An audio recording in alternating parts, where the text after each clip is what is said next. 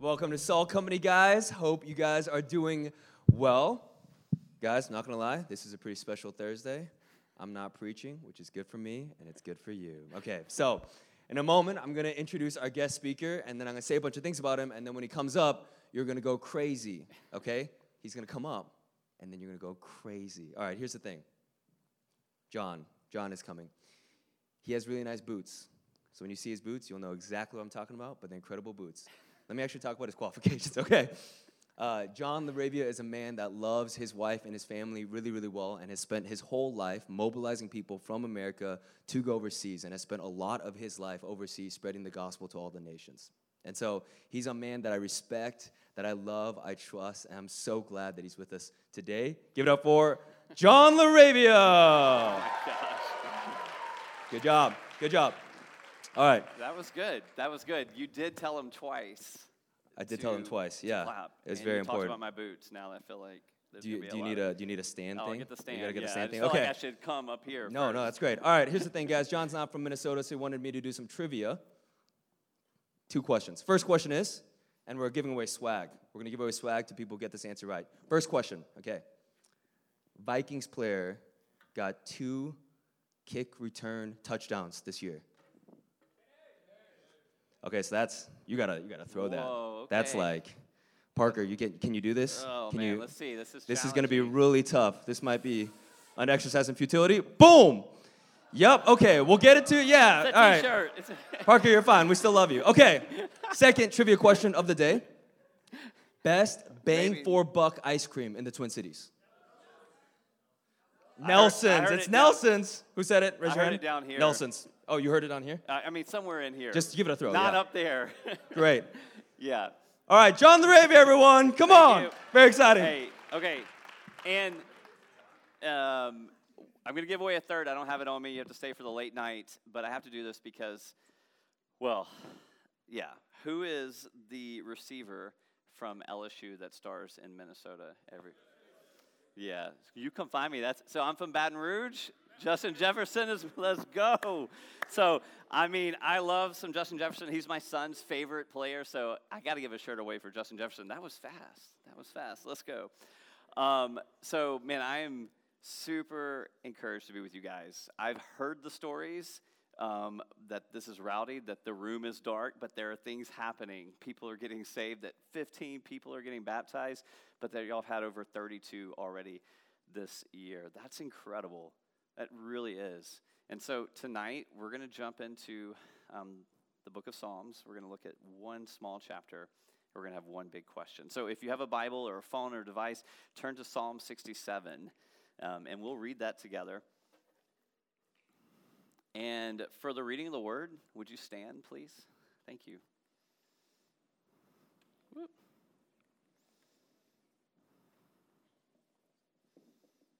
All right. Psalm 67. I heard someone trying to remind themselves there. Here we got it. May God be gracious to us and bless us and make his face to shine upon us, that your way may be known on earth, your saving power among all nations. Let the peoples praise you, O God. Let all the peoples praise you. Let the nations be glad and sing for joy, for you judge the peoples with equity and guide the nations upon the earth. Let the peoples praise you, O God. Let all the peoples praise you. The earth has yielded its increase. God, our God, shall bless us. God shall bless us. Let all the ends of the earth fear him. It's the word of the Lord. You may be seated. So, Tony mentioned this, but I spent 11 years of my life um, with my wife living in China as a missionary and spent 20 years going there from college to right at before COVID. And so that's a little bit of like my background that we're going to talk more about at late night. But um, my one passion in all those years. He said I've been mobilizing people my entire life. I have not. Until 21, I was smoking pot and doing a lot of other things. I was mobilizing people to hang, to do other stuff in life, not for Jesus. But since I turned since 21 and turned to Christ, like yes, and one passion is to see people fall in love with Jesus and go to the ends of the earth with that message. And so I want to ask you this one question tonight that's going to kind of guide our time. So don't answer too quickly. And if you want to shout it out, you can, but just really it's for you. Um, but I'm going to steal this. This is a question that a pastor that's had a great impact on my life asks often. He says, Do you feel more loved by God when He makes much of you, or when God, at great cost to His Son, frees you to enjoy making much of Him forever? So I'm going to ask the question again Do you feel more loved by God when He makes much of you, or when God, at great cost to his son Jesus, frees you to enjoy making much of him forever. We have one truth from this psalm we're going to see, and it's that God has poured out extravagant grace on his people for the sake of his extravagant glory to the ends of the earth. God has blessed his people so that we can be a blessing among all nations. And so we're going to see that in, in Psalm 67. So look there with me again, and you'll just see this in the simple language in verse 1. I'm going to read it again to you. It says, May God be gracious to us and bless us and make his face to shine upon us. Let me see, I'm getting feedback here. Let's make sure the antenna's out. There we go. So may God be gracious to us. That word gracious, what does it mean? It means that God is not obligated and we're not deserving, but he gives us a gift. That's what grace is an unobligated, undeserving gift, but it comes to us anyway. What does it mean to be blessed? Like, that's a strong word. It means to restore, to make whole, to satisfy. And then it says to make his face shine upon us. Like today, the sun came out, right? I think so.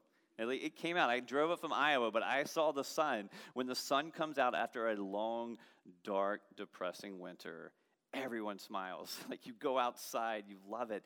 And the picture of God's face shining over us is, if, is as if you realize for the first time the God of the universe looks at you with a smile and with joy and not with scorn and shame. His face shines over his people. His presence is for us. And the psalmist, in the Hebrew psalmist from hundreds of years ago, is praying this prayer. And he's praying for the people then, but we can still pray it today because we pray this through Jesus. And, and so, can we say these things are true? Has God been gracious to us? Come on, y'all can talk. Has he been gracious to us? Man, has he blessed us? Man, does he make his face shine over his people? Yes. And so, man, think about how impressive this is. Like if you walk out of here tonight, this is a cool church. You walk out of here and someone you don't know drives by and looks at you and you're like, dude, you're, and they just roll down their window like, you're great. You're pretty cool. And you're like, thanks, but you're a creep. Like, I don't know you. Like, that doesn't change you if somebody that you don't know says something about you.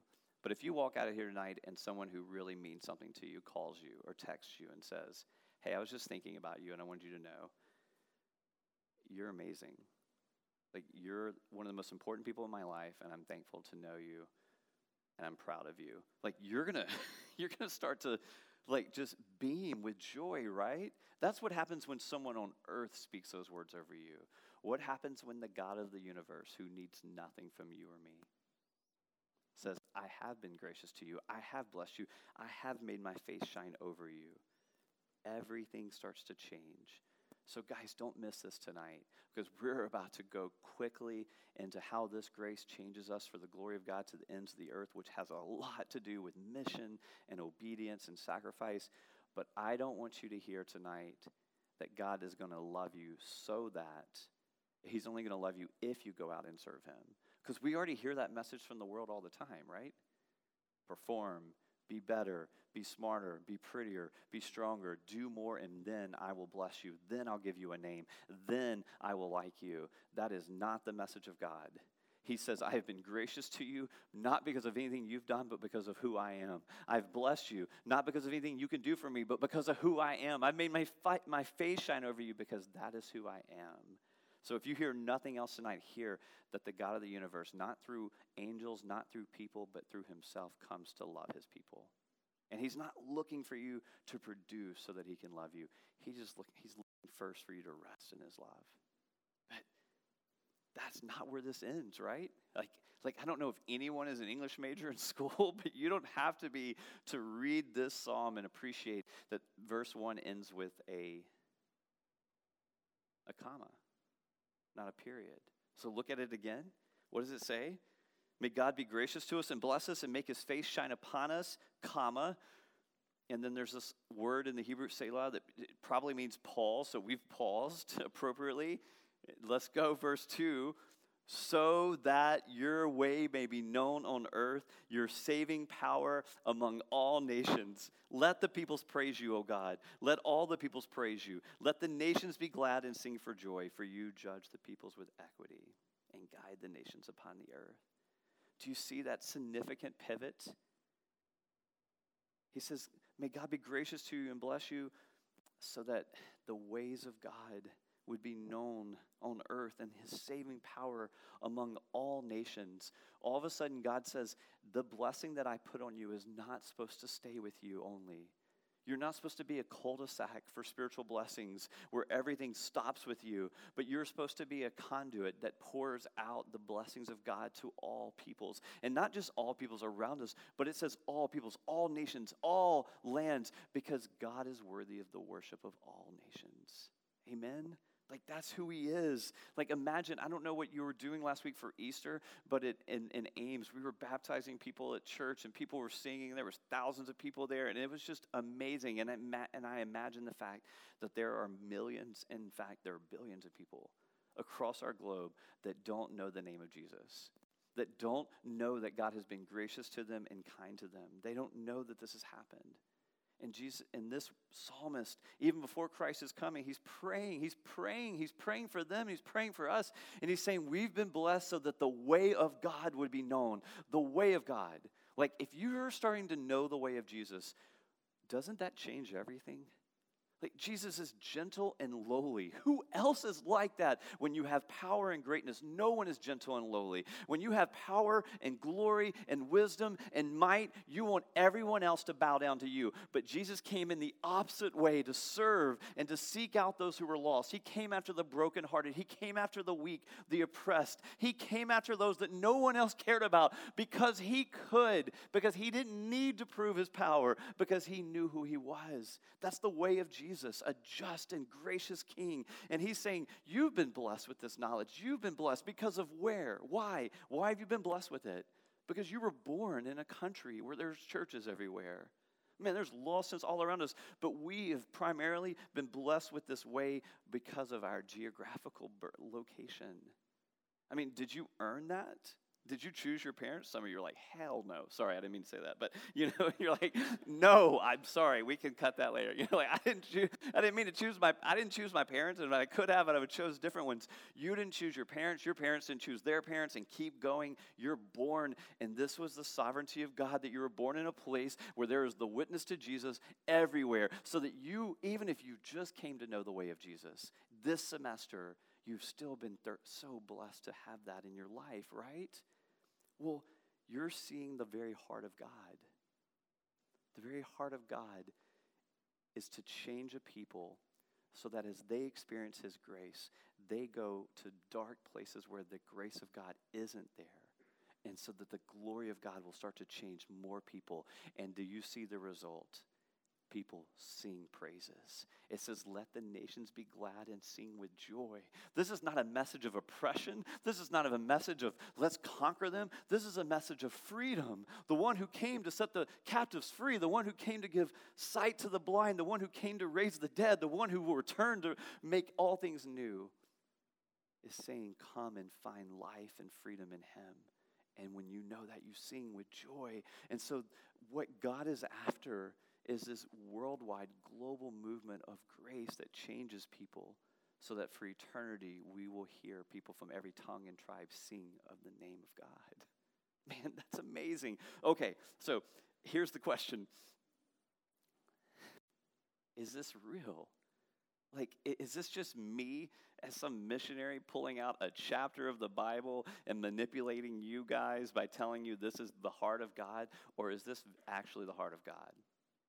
Do we see this from Genesis to Revelation? That's the beginning and the end of the Bible.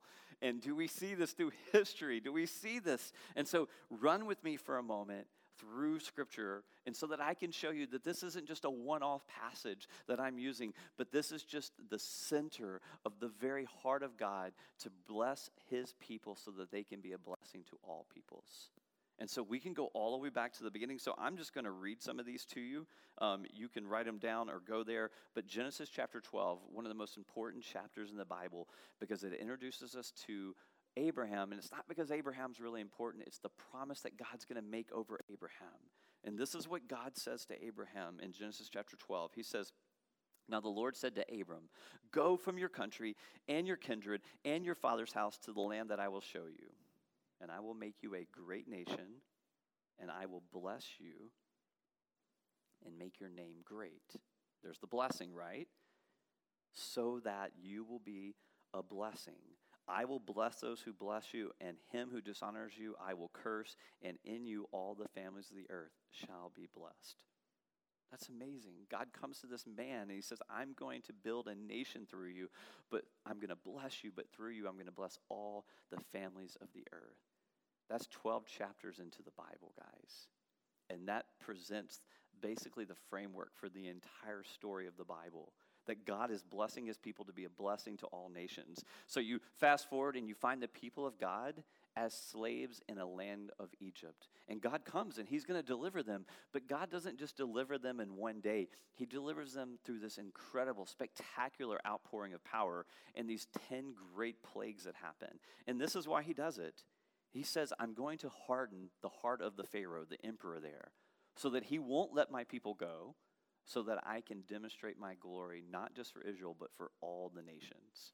So God does that 10 times, showing his power. And then he delivers his people and he leads them out of Egypt. And here's the next thing that happens. And I want you to see something because this happens over and over in Scripture. God starts to put his people in these ridiculous situations so that there is no way for them to be delivered unless God shows up. So that there's no way for you and I to try to steal his glory.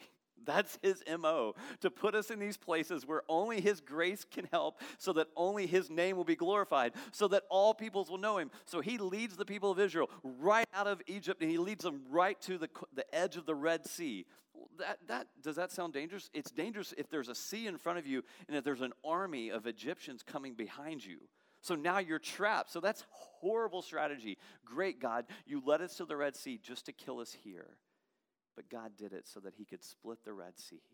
And so that as the people of God went across the dry land, they could see the grace of God. And as they crossed, and then he put that water down on the army that was pursuing them to kill them, all the world would know that the greatest army in the world had just been destroyed by the God of Israel. God blessed them in order to glorify his name among all peoples. And, and so this would go on and on. There's stories after story. You can think, why would God send David, a, a, a, a teenager, a little kid, to go fight a, a, giant? so that his name would be glorified. Why would he send Daniel into the lion's den and, and the, lion wouldn't, the lions wouldn't eat him? Well, the next morning when the king saw that Daniel was alive and God had protected him, you know what the most powerful man on planet Earth did? He sent out a edict. It would have been a tweet, but it wasn't invented for 3,000 years. But he sent out a tweet that said, the God of Daniel is the one true God in all the universe. Everyone worship him. like that's what happened. And so we have this guy named Solomon who is a king. He's David's son and Solomon is wise and God allows Solomon to build this great temple. And this temple is the center of everything that happens in the Old Testament. Everything. All the festivals, all the people would gather there and they would worship. And so at the dedication of this temple, the entire nation is gathered together. And Solomon, the wisest man who had ever lived up to that point, is praying. And this is what he prays Let these words of mine, with which I have pleaded before the Lord, be near to the Lord our God day and night. And may he maintain the cause of his servant and the cause of his people Israel as each day requires. What's that cause? He says that all the peoples of the earth may know that the Lord is God and there is no other. So here's Solomon praying in front of the entire nation at the most important day of the year. And he says, Lord, maintain the calls you've given us, that all the peoples of the earth would know that the Lord is God and there's no other. A chapter later, or two chapters later, there's a queen that comes from the land of Sheba, that's North Ethiopia. And she comes to the temple and she marvels at the wisdom and the riches of Solomon and she gives glory to God because this promise is happening. And that's it continues on and on through the Old Testament. But we get to the New Testament, and the first words that Jesus says are repent and believe the gospel, the good news, because the kingdom of God is at hand. Jesus shows up and says, I'm the Messiah. Repent and follow me, for the kingdom of God is at hand. And he says, Follow me, and I'll make you fishers of men. See, he says, I'm blessing you. Come to me, and I'm going to send you out on mission. And then you get this kind of weird moment. Like, if you've ever read stories around Jesus where you're like, that's strange, those are a lot of those stories, right, with Jesus. But one of the stranger stories is when he's at the temple and he's having a pretty bad day, you might think, because he's running people out. He's turning over tables. He, he makes a whip and no one will come through. You're like, what happened, Jesus? Like, did you eat a bad burrito today? Did Peter do something stupid? Maybe all of those things. But you wonder why Jesus is so angry, and he says it. In Mark 11, this is what Jesus says about the temple. He says, He wouldn't allow anyone to carry anything to the temple, and he was teaching them and saying to them, Is it not written that my house shall be called a house of prayer for all the nations? But you made it into a den of robbers. So I would say, arguably speaking, the angriest Jesus ever got on earth was when he came to the temple and he saw the one place that was supposed to be for the nations to gather to pray and know God had been turned into a house of commerce and greed. And he cleansed it. And he says, I'm here for the nations, I'm here for the peoples. And so, Jesus, as, after he dies and he resurrects, he is about to ascend to heaven, and he says this Go, make disciples of all nations, Go, make disciples of all nations, preaching forgiveness, repentance, and forgiveness in my name to all peoples. Those are his marching orders. Go, the Spirit of God will come upon you and give you power when you're my witness. Go and make disciples of all nations, of all peoples. And so you see the early church birthed into that mission. They've been blessed by the grace of God, and they say, We exist for the glory of God among all people. So you start to see stories like Paul, who says, It's my ambition to preach Christ where he's not named. I have this burden to go, and he kept going to new lands. And the New Testament ends with this beautiful picture in Revelation. And I'll read it and then we'll start unpacking this. This is the vision in Revelation. And they sang a new song saying, Worthy are you to take the scroll and to open its seals. For you were slain, and by your blood you ransomed people for God from every tribe and language and people and nation. And you've made them a kingdom and priest to our God, and they shall reign on the earth. So, the last vision in the Bible that we see is all tribes, all nations, all families gathered around God because Jesus has died for them. And so, God gave the church that vision so that we would know the promise that's awaiting us as we step out in obedience. So, here's the question for us what does that look like today? Like, this was 2,000 years ago. We live in a day where you can get anywhere in the world in about a day and a half on a plane and a bus and a train and whatever else. Like, my family, we're going to Indonesia this summer for two months. Like, surely most people around the world must know about Jesus today, right? No. Like, in this day in 2022, though there are almost 3 billion people who profess Jesus to be their Lord, and though some of those quite a few of those are probably very nominal, there's still 7.7 billion people on planet Earth. And out of those people that are not Christians, most studies have shown that over 40% of them are what we would say are unreached peoples. And unreached people means you're born into a land, into a family, into a place where there is no Bible. Almost rarely is there a Bible in your language, and there's almost certainly no church in your city or in your region. And so this is the percentage. Thank you for pulling that up there. If you go, if you go back, I forgot you had these. You can see a, yeah. So that all of that orange or whatever color it looks like to you um, is what we call the 1040 window. And in that window is where the vast majority, almost 90% of the unreached peoples live. So you can see where that is North Africa, the Middle East, Asia.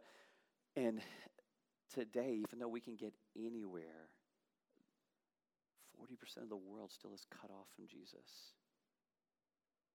I remember I was in college, someone invited me to go to China, and I go, and I'm blown away because I grew up on a, on, in a farm town with 3,000 people, and I go to the city with 20 million. And yeah, you get it, right? 3,000, 20 million. There's a little bit of a gap there. And so I'm just incredibly blown away by the number of people, but I'm blown away by the interest and the desire on the students' hearts on, in these Chinese campuses that we were going to to talk about Jesus. And so after two or three weeks, we're there, and I remember being at this uh, at, at, on the campus and we were hanging out with students and there were hundreds of them around and i was sharing about christ and this girl looked at me and said if what you're saying is true that jesus is the one true god and through him and him alone people can be made right with god then what about my grandparents who died as followers of buddha what about them and what about their parents why didn't someone come and share with them and I'm 21 years old, and there's about 40 people just listening to every word she's saying. And it's like someone just kicked me in the gut. And I'm like, I, I don't know what happened to your grandparents, but I know what happens today. And I know that your story can be written into Christ's story if you believe. But I remember leaving China that year and going back and saying, Lord, man, would you be so kind to let me spend my life raising up laborers or going to those places where that doesn't happen again? And so here's my question to us Where would you be right now? I know you're here, not where would you be right now, though, if someone hadn't started to invest in you? Where would you be right now if someone hadn't started praying for you, started inviting you to read the Bible, started caring for you, showing you the love of Jesus? Where would you be? What would you be doing? And what despair would be conquering your heart? What hope would you be living for? What dream would be capturing your soul? How different would you be? We're all a part of this if you're in because Christ has sent people to love us. Even this psalm, right? This psalm was written in, by a Jew for Israelites to pray for the nations. We are a part of the answer of this prayer, right? Like we're not Jewish. So now we read this and we can see ourselves at the center of it, but the only reason we're in the middle of it is because people were obedient. So here's this clear picture in the scripture that we've been blessed to be a blessing, that we've been blessed to join the mission of God to make much of his name to all peoples. But let me ask this question why is it so stinking hard? Why is it so hard to keep the blessing of God connected to the purpose of God? Like, why is it so easy when we default to just want, what we want to divorce the grace of God from the very mission of God? Right? Like, the danger here the danger here is that we love talking about grace. We love talking about God's blessing over our lives. We love talking about all the things that God does for us and in us. He, we love talking about His promises. We love all the things that God will do to make much of us. That's why I started with that question at the beginning. Do we love more of what God does in us, or are we more excited when God, at great cost to His Son through us, does much for His glory? And the hard thing is, that this isn't just an American thing, this is a human reality that we take the very promises and blessings of God and twist them and make them terminate on ourselves instead of springing up to glory and worship. And you know where this comes from?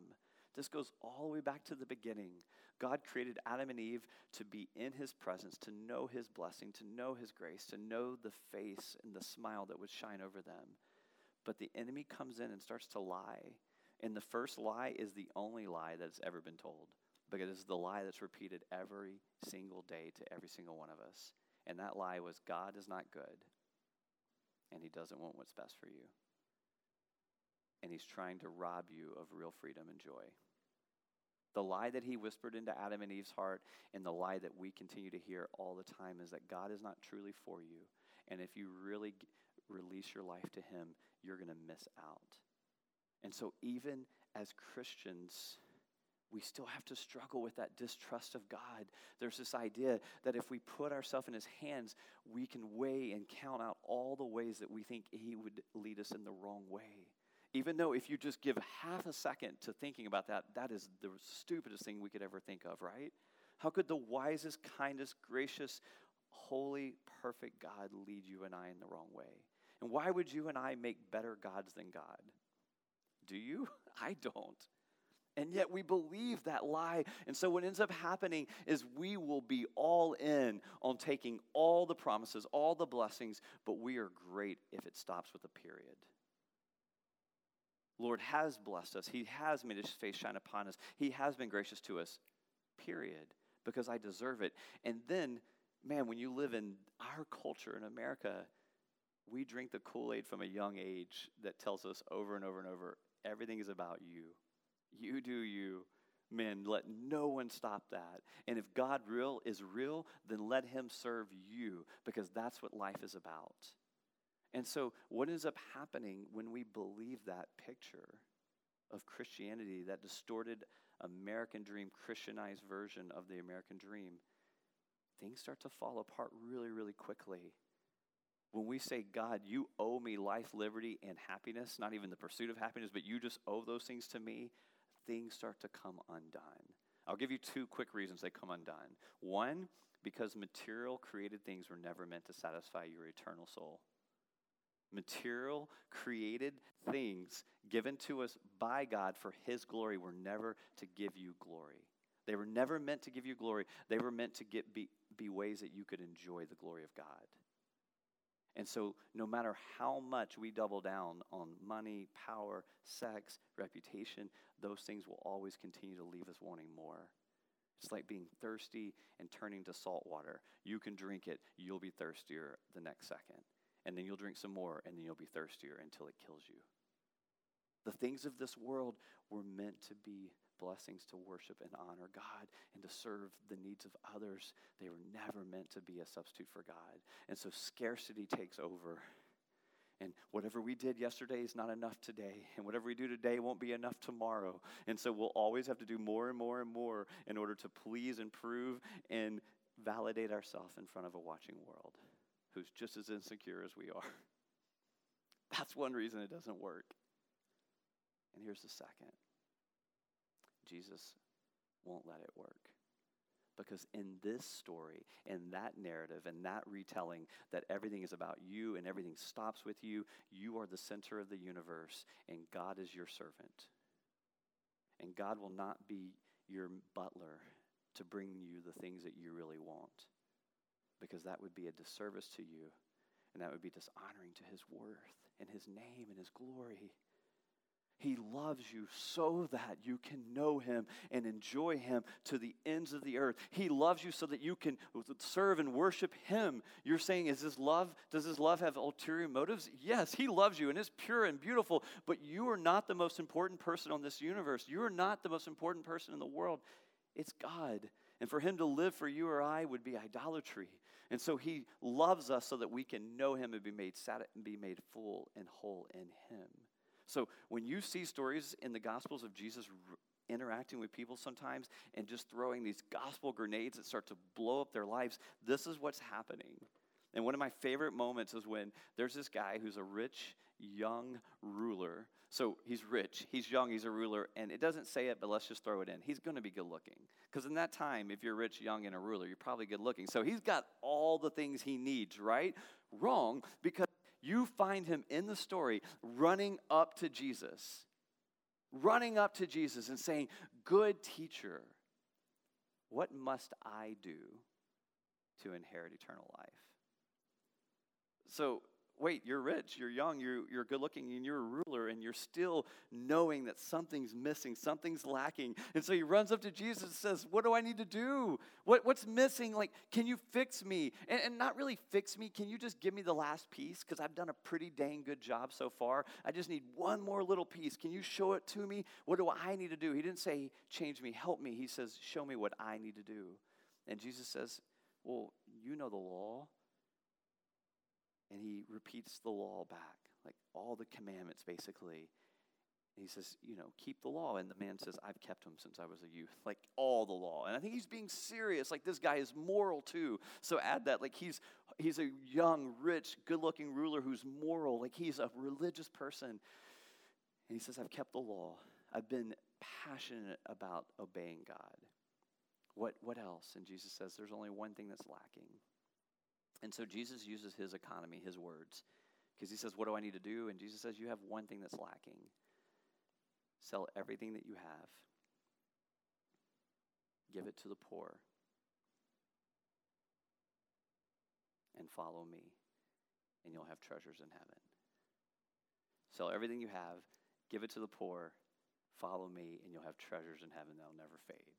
So, I know there's a bunch of football players in here. I'm not telling you the story to connect because it's flag football. Here's the story that doesn't connect, right? You're like, we don't play flag football, but I coach flag football. There we go. Um, and my son, I coach my son in flag football, and like if you've ever coached seven and eight year olds in flag football, it's like trying to herd cats. All right, like giving them plays. They want to do the flea flicker every play. You're like, oh please, okay. Um, so so I'm but it's this it's a it's a Christian football league, so I, I, get to coach him, which is fun, and I get to we lose a lot of games and win a couple, and but I, I get to tell them stories. I get to read the Bible and tell them stories. So I'm telling them this story, and I come to this point right here where Jesus looks at him and says, Sell everything, give it to the poor, follow me, and you'll have treasures in heaven.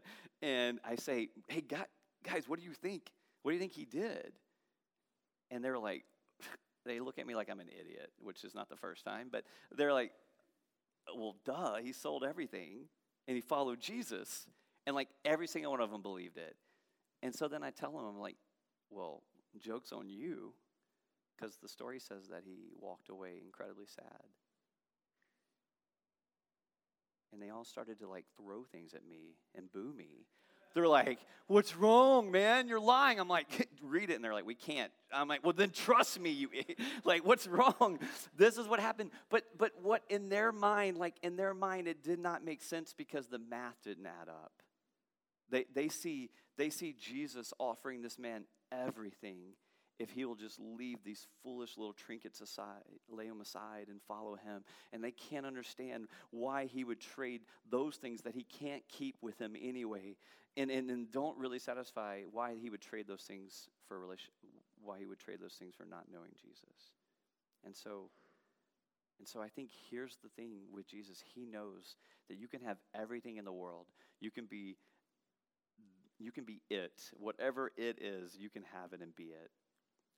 But if it's minus Jesus, you're the poorest person on this planet. But if you have Christ, and His grace, His undying grace, His eternal grace, and you have nothing else. You're the richest person for eternity. Jesus plus nothing equals everything. And so Jesus is not going to allow us to disconnect his blessing from his purpose because he loves you too much, because you will only truly be blessed when you rest in his blessing and you say, Lord, I'm yours and not just yours to sit here and worship, but I'm yours to join you in what you're going to do in me and through me to the ends of the earth. Amen. Like it's too great a thing. Jesus doesn't want you to be on the sideline. He's inviting us to go with him so that we can watch the joy that springs out of our lives into other people's lives as they start to speak the name of Jesus for the first time, as they start to see the grace of Jesus. So what do we how do we keep it together? How do we keep this blessing connected to the purpose? Because it's hard. So let me let me invite you to think of grace again.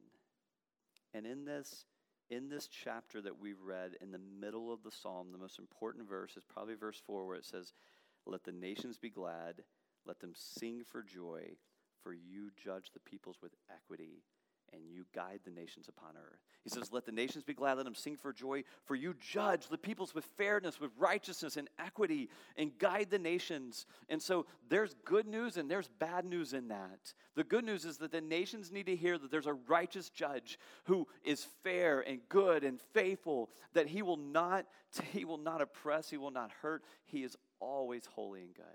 That's good news. But there's also really bad news in that this righteous judge has to judge evil.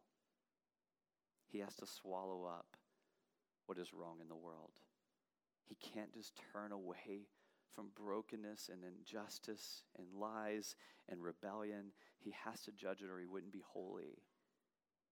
And so, guys, when we think about grace, do you appreciate that this grace comes from an unobligated judge? Like, he's not obligated to love you and me. Like, he's not greater or lesser if he has us. Like, he's obligated to be holy, to be loving, to be just, but he's not obligated to forgive. And let's be honest, you and I are not deserving. You can play the game any way you want to before Him, but on your best days, you fall short of His glory, just as I do. And on your worst days, we don't want to talk about those moments. Neither do I. We're not deserving, He's not obligated, and yet He still comes to be gracious. But how can a righteous judge be gracious to a sinful people? Enter Jesus into the story. And do you ever thought, like, on the eve of Jesus being arrested and, and whipped and crucified, why is he in the garden such a mess? Like, why is he weeping and, and, and sweating blood? And why is he saying, God, take this cup from me? Why is he crying out to God that way? Like, if you look at church history, there are thousands of records of men and women who die horrible deaths, people who are crucified, not just normal, but upside down, people who are skinned alive, burned at the stake, who did so with singing joy in their hearts, who sang hymns to God, who gave praise to God even as they were burning. Why is Jesus is he just weak? Is he a coward? Why was he in the garden crying? Because it wasn't it wasn't the cross that he was weeping over. He knew what was coming. It was the fact that he was about to drink the cup of God's just wrath. That justice that had been piling up because God is holy and He sees the rebellion that's happening in our hearts all throughout the nations, all throughout history. Jesus knew that the cost for God to be gracious to us was that he would have to die for us. The cost for you and I to be blessed and to be made whole was that Jesus would have to be cursed and be broken down. You get it? There's no way for God to say, I bless you and I forgive you unless Jesus hears, I curse you and I push you away. That is the gospel. And that is why this is the most life changing message in the universe because Jesus, the one who had all power and all comfort and all glory, and who needed nothing, left all of that willingly and lovingly in order to rescue you and me. That's our story. So, what do we do? What do we do? Can I just give you th- three quick, quick kind of applications for this? One thing we do is we pray. We start to pray. This whole psalm is basically a prayer, right? May God bless you and be gracious to you, and may make his face shine upon you. Let all the peoples praise you. Let all the peoples praise you. The psalmist is praying, so let's join him in praying because no one goes to announce the glory and the grace of God who is not singing and enjoying the grace of God in their own life right here. So let's pray for that. Let's start to pray that the glory of God would consume our souls, that we would be overwhelmed by His grace, that we wouldn't be filled with shame or we wouldn't try to pay God back so that we can get out from under Him, but let us just pray and ask God for His grace to take our breath away. And let us not just pray for our own experience, but let us start praying this prayer. Let us pray that the nations would start to be glad in Jesus. Let us pray that people will be changed. We are right now in the middle of Ramadan, right? April 1st to May 1st. Millions, hundreds of millions of Muslims around the world are praying and fasting all day long. And it is through, through church history, we have seen many stories that during Ramadan, especially, Muslims have received dreams about Jesus and his worthiness, and they've come out of Ramadan and have sought to know the true King. Man, let us pray right now that those hundreds of millions who are fasting and praying all around the world who don't know Jesus to be Lord would see that Jesus is the one true King. Amen. Let's pray for that. This summer, I'm taking teams from Salt Network to Indonesia, where they're the largest Muslim, na- Muslim nation in the world. Let's pray that this summer, God does what He's promised to do, that He would build His church in Indonesia. That the preaching of the gospel by students just like you would be effective so that students in Indonesia who worship a different God would confess that Jesus is the one true King. Can we pray for that?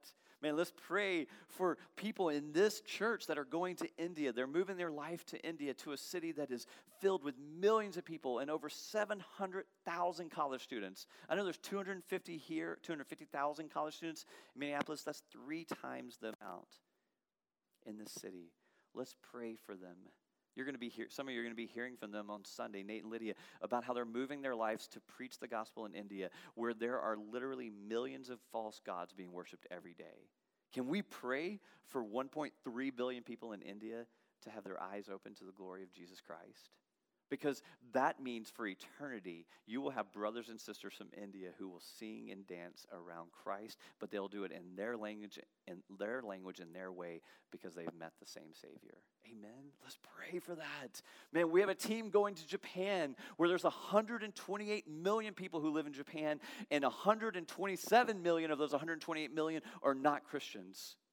There's very few believers in this country, but the team is moving there in the next week to meet college students just like you and to share the gospel. Can we pray that the power of the gospel would change people in Japan and bring them to know Him? Can we start to pray that way? Man, Tony and others have prayed that God would do remarkable, extravagant things here but that it wouldn't stop here, that it would spread to the ends of the earth. Let us pray that from what God's doing in this room, laborers would be raised up to go to go, not just across the street, not just across the city, but across the globe for the glory of God. What better thing to waste your life on?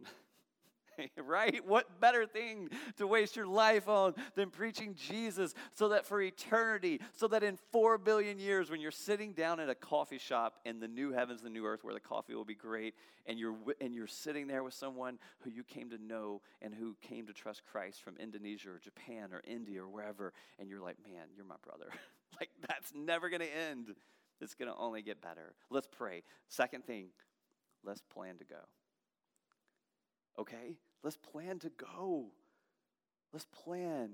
Because this whole psalm is about obedience. This whole psalm is that we've been blessed to go. So, can we plan to go? I don't know how you're supposed to go, and I'm not telling you I know the will of God for you, but I can tell you that every single believer has a part in God's great commission to make his name known to, among all peoples. So, plan. Plan to use whatever gifts God's given you your money, your talents, your strengths, your witness, your story. Plan to use it for the glory of God to the ends of the earth. Plan to go until He tells you to stay. And if you stay, send more people. And when you're staying, reach more people. But plan to go. You know that there are 8,000 languages in the world that don't have a Bible translated into their language yet? You know how crappy that would be to not be able to open the Bible and read the promises of God? Some of you in here are stupid smart. Why don't you plan to go and translate a language, the New Testament, into that language? Plan to invest your life somewhere where people aren't worshiping Jesus. And if God tells you to stay, well, then He told you to stay, but otherwise, plan to go. And the last thing, trust the promise of God. This psalm ends this way with the promise. It says, The earth has yielded its increase. God our God shall bless us. God shall bless us. Let all the ends of the earth fear him. That's a promise. God's coming back, and he's going to keep his promise. People from every tongue and tribe and nation will know him. I've seen God keep this promise. He'll continue to keep his promise.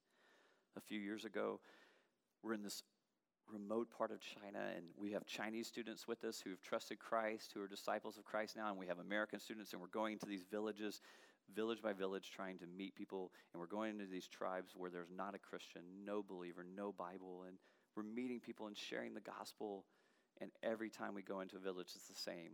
Thank you, but we're good. We have our rain God, we have our ancestor God, we have our money God. We don't need this. And and I mean, and it's just a week. Some people spend their life doing this, and the end of the week, with a lot of frustration, we're like, we have one more village to go to. So we go into this village and we go into this man's home, and, and by home, we're sitting outside in this little garden area where he has his animals, and we start to talk with him about Jesus, and, and he gets up and runs off. I'm like, well, that's a pretty lame way to end the week, but yeah. And so he runs off, and and he comes back out of a, his house with this piece of paper and he hands it to us and he says, Do you know anything about these people? And I look at the paper and I see Mary, mother, the mother of Jesus, holding baby Jesus. And I say, How did you get this piece of paper? And he said, Well, 20 years ago, some Chinese people came into my village because he's not Chinese, he's this minority group. He says they came into my village and and or I was out at this market and they came and they gave me this piece of paper, but then they had to leave before they could explain. I'm like, that only happens in movies, but apparently it happens now. And so they gave him the paper and they're like, hey, the, the baby's a big deal, but they didn't tell him They didn't tell him. So he said for 20 years he had been asking if there was anyone up there, if there's a God, that he would send someone to him to explain who the baby was. So he looks at me and says, Is the baby a big deal? And yeah, I had to go to seminary to get their answer right, right? no, I'm like, the baby's a big deal. The baby grew up to be king, to be redeemer, to be Lord and I shared the gospel with him, and he's just weeping, and I'm weeping. And then he's like, What must I do now? And we're like, Believe. And he's like, I believe, I believe. What else? He's, we're like, Let's baptize you. And so we baptize him, and he becomes the first person in that people group to ever trust Christ. Does God keep his promise? Is he coming back? Is he coming to bless? Yes. Church, I don't want to be on the outside looking in on this. I want to be at the center of this because this is the grace of God. This is the glory of God. This is what He's created us for. This is what He saved us for. This is what He sustains us for. So that we would know His love and that we would be a vessel that shares that love with people who are asking the same questions you were asking. Can I pray for us?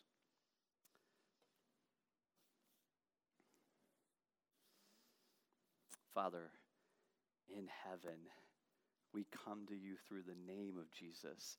And we rejoice that you have been gracious to us, that you have blessed us, that you have made your face shine upon us. That's not a small thing at all. And so, Lord, I know there's some in here that haven't tasted of that goodness yet. And they haven't trusted that, Jesus, you are life. And I pray, Lord, that tonight your spirit would call them to you and that you would grant them life and forgiveness forever. And I pray, Lord, for those that have tasted and seen, that they would be overwhelmed that there's a comma in this psalm. That you don't just bless us to put us on the sideline, but you bless us in order to send us out as you go with us, as our grace, as our glory, as our guard, as you go with us to work through us for your glory to the ends of the earth. I know that's scary. But Lord, give us courage. Let us remember that you're not asking us to go anywhere that you're not going.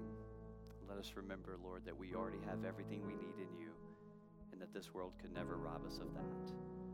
For your name, Jesus, raise up men and women in this room who will spend their life praying and going and trusting that your promises are always true. And Lord, for eternity, may we rejoice with all nations that you are glorious. I pray this in your mighty name.